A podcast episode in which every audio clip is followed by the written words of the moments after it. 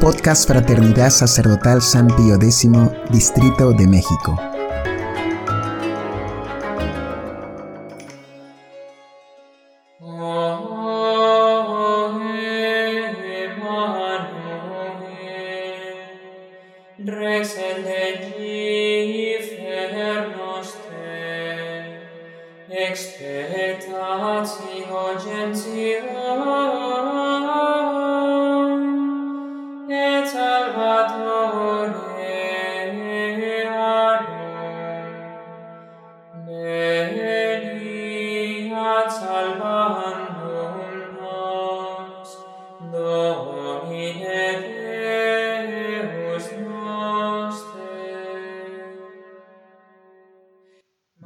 De diciembre. Séptima antífona mayor. Oh Emanuel. Oh Emanuel, nuestro Rey y nuestro legislador, esperanza de las naciones y su Salvador.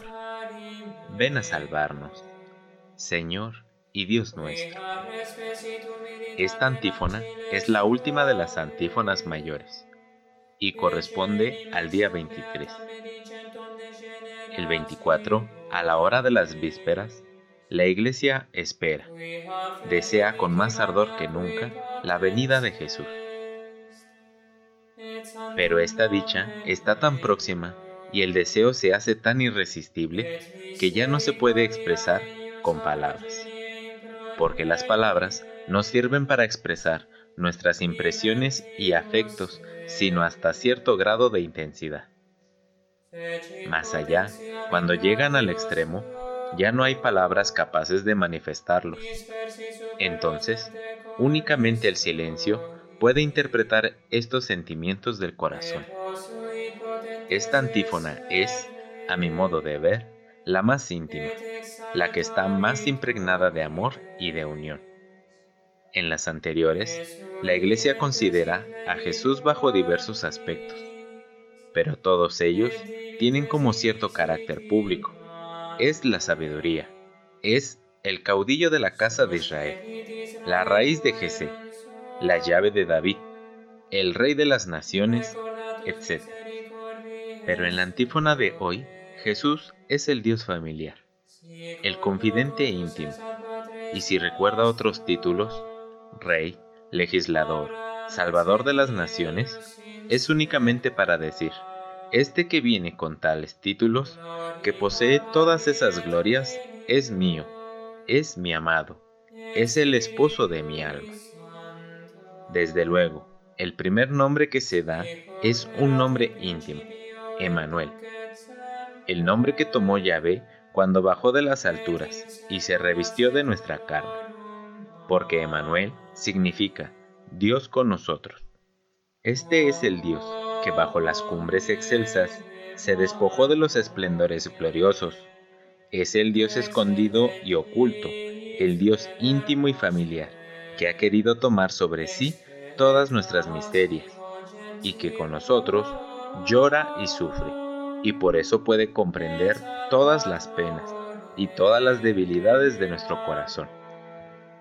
Es el Dios que estrecha nuestra mano que nos ha permitido descansar sobre su pecho, que nos abre su corazón para que en él encontremos una morada dulcísima.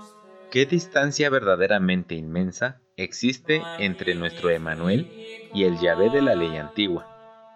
Aquel hablaba en medio de relámpagos y truenos, y los israelitas, cuando escuchaban su voz, temblaban y le decían a Moisés, Háblanos tú, que no nos hable el Señor porque moriremos.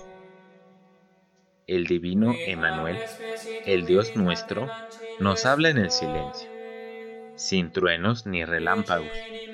Su voz es un suspiro suavísimo, y lejos de repetir las palabras de los hebreos, le decimos como en el cantar de los cantares, que suene en mis oídos tu voz, porque tu voz es dulcísima. ¿Quién de nosotros diría, que no nos hable el Señor porque moriré? Aunque supiéramos que su palabra nos había de hacer morir de amor, desearíamos que Jesús nos hablara y que resonara en nuestros oídos su voz, más dulce que la mía. La iglesia se complace en llamar a Jesús con este nuevo nombre, porque Él lo tomó precisamente para contraer con la iglesia y por consiguiente con las almas sus nupcias sagradas. El Dios de los cielos, para bajarse hasta nuestra miseria, para unirse con nosotros para ser carne de nuestra carne y huesos de nuestros huesos, para compartir nuestras alegrías y nuestras tristezas, para que lo pudiéramos amar y acercarnos a Él con toda confianza, cambió su nombre. Y en lugar del nombre de Yahvé, que los judíos no osaban pronunciar, tomó un nombre humano, un nombre dulcísimo, que nos complacemos en pronunciar con nuestros labios. Oh Emanuel, oh Dios con nosotros. Y por propia experiencia, sabemos hasta qué punto está justificado este nombre dulcísimo. Sí, es Dios con nosotros. ¿No vive constantemente en nuestros sagrarios? ¿No lo recibimos diariamente en nuestro corazón? ¿Alguna vez lo hemos buscado sin encontrarlo? Con nosotros vive oculto y escondido, pero siempre dispuesto a escucharnos. Cambian las circunstancias, varían las condiciones de nuestra vida. A veces vivimos en paz, a veces llenos de temores. Unas veces nuestro corazón vibra henchido de fervor y otras veces languidece en la impotencia y en la sequedad. Todo cambia dentro y fuera de nosotros pero Él no se muda. Es el mismo en los días de fiesta como en los días de pena, en los días de paz como en los días de lucha, y nunca nos abandona. Está siempre con nosotros, porque es el Dios nuestro, el Dios divino Emanuel. Sabemos por experiencia, repito, que justificado está este nuevo nombre de Jesús Aun cuando estuviéramos lejos de un sagrario, nuestras almas son sagrarios vivientes, y en cada uno de ellos vive Dios acompañándonos en todas las horas de nuestro día. Es el Jesús que vela cuando velamos, que está cerca de nuestro lecho cuando dormimos, que nos acompaña en el trabajo y en el descanso.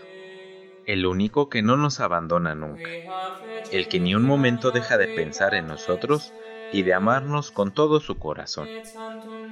Y precisamente para vivir con nosotros, ese divino Emanuel se ha empequeñecido, se ha ocultado, y por eso exclamaba Isaías, verdaderamente eres Dios escondido. Se esconde para que no seamos deslumbrados con su esplendor, para que no nos oprima el peso de su majestad, para que así, oculto, podamos acercarnos a Él con toda confianza y así aprendamos que es un Dios familiar, un Dios íntimo, que es nuestro amigo y confidente, que podemos acudir a Él sin temor y abrirle sin reserva el corazón. Notémoslo bien, donde quiera que está Jesús está escondido, en el sagrario, en nuestro corazón, en los acontecimientos de nuestra vida. Qué dulce es este Jesús escondido ¿No es verdad que ese ocultamiento divino tiene para nosotros un encanto inefable? Ah, precisamente porque está escondido, nos parece más hermoso. Precisamente porque está oculto, lo sentimos más nuestro. No es el Dios radiante de luz y de claridad que se transfiguró en el tabor. Es el Jesús que murmura palabras de amor en lo íntimo del corazón cuántas cosas encierra este nombre dulcísimo con que la iglesia clama esta noche al amado de su corazón. Oh, Emanuel. Enseguida, la iglesia hace como una relación de todos los títulos que en los días pasados ha dado al amado que espera. Rey, legislador, deseado de las naciones y salvador del mundo.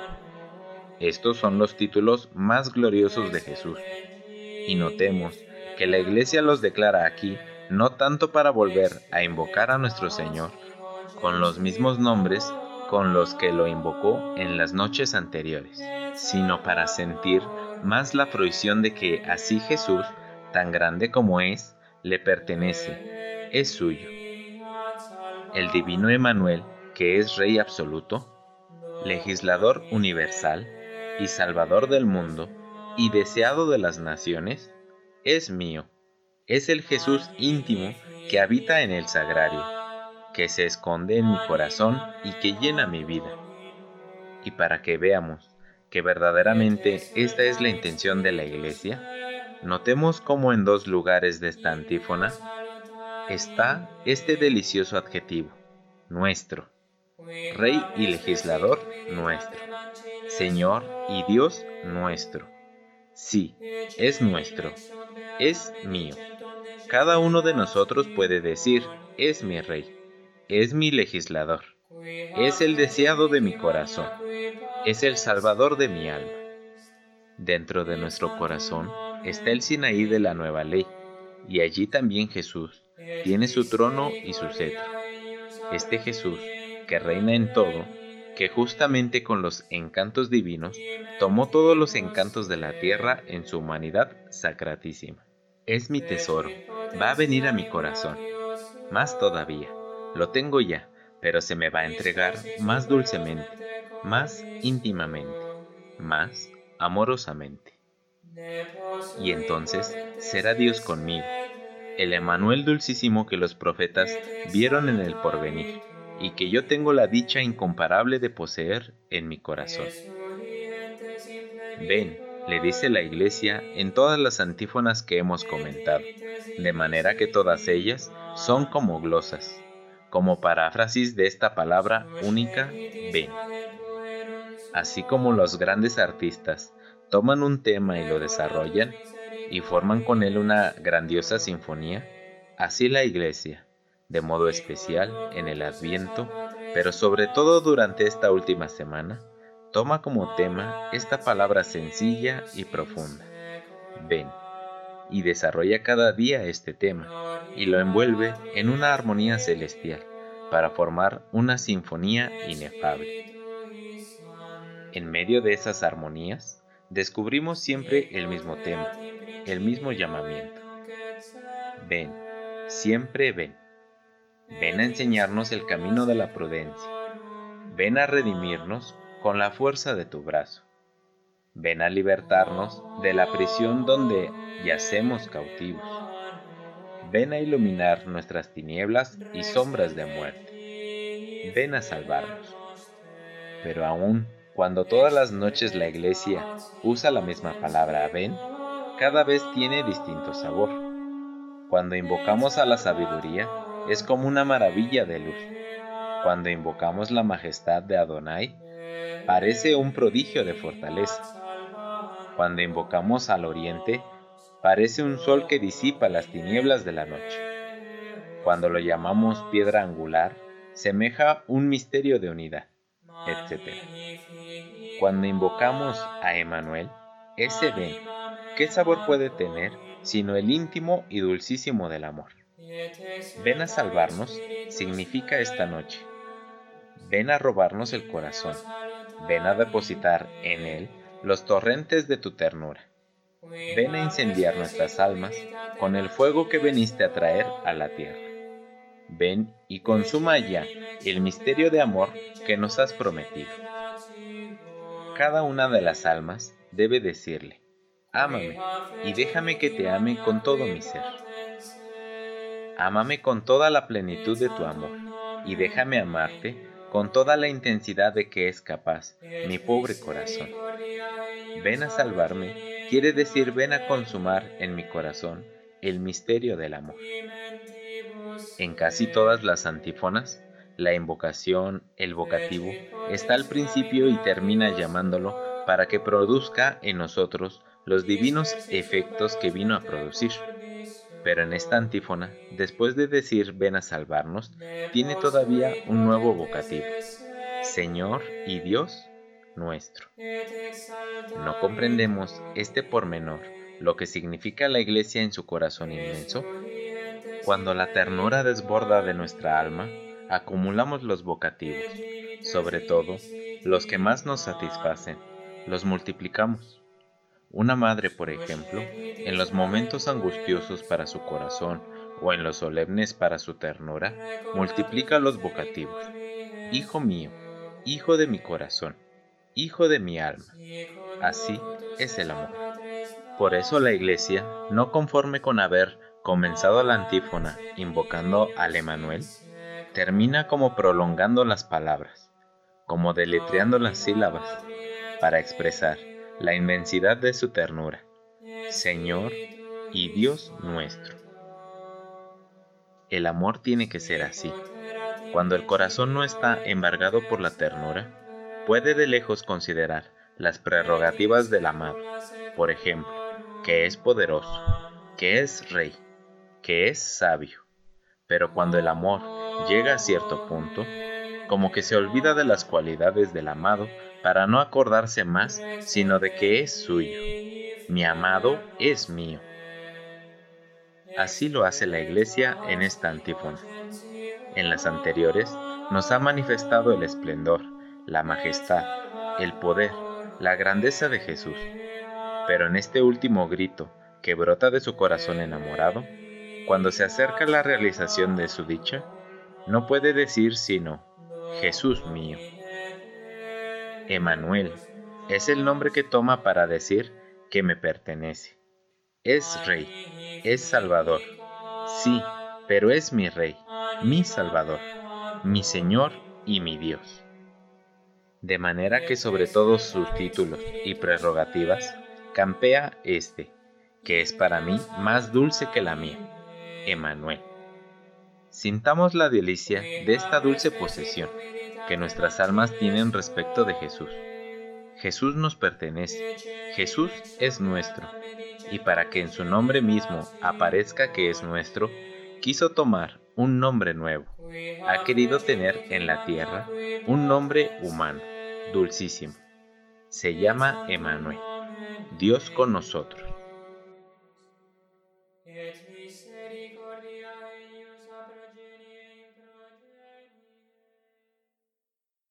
Oh.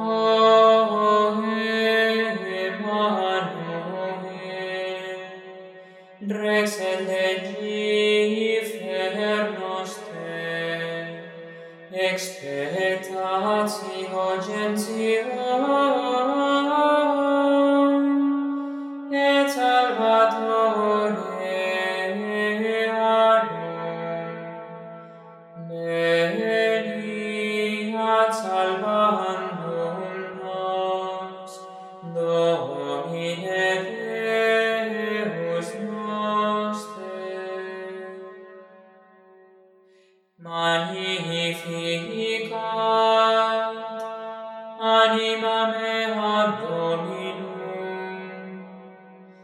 Et exultavit spiritus meus. In Deo salutari meum. Qui ha respesitum humilitate mancile suo e enim ex hoc beatam medicentum de generationis.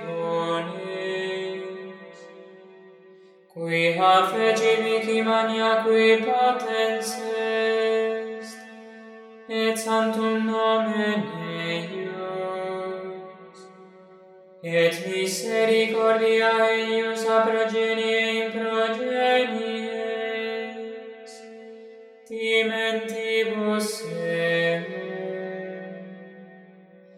ec in potentiam in brachio suo, dispersi super os mente cordis sui. Ne possui potentes esede, et exaltavitum imes. Es ente in plebit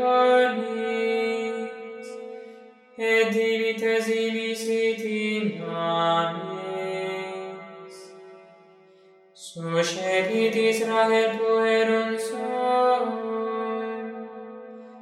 recordatus misericordiae suae, sicud locutus es ad patres nostros, Abraham et semini eius in saecula. Gloria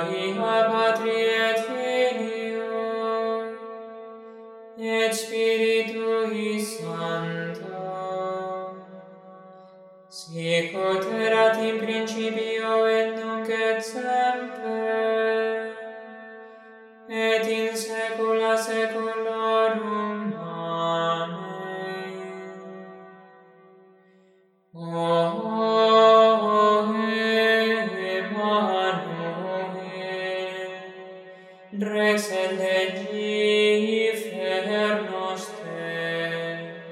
expectatio oh, gentium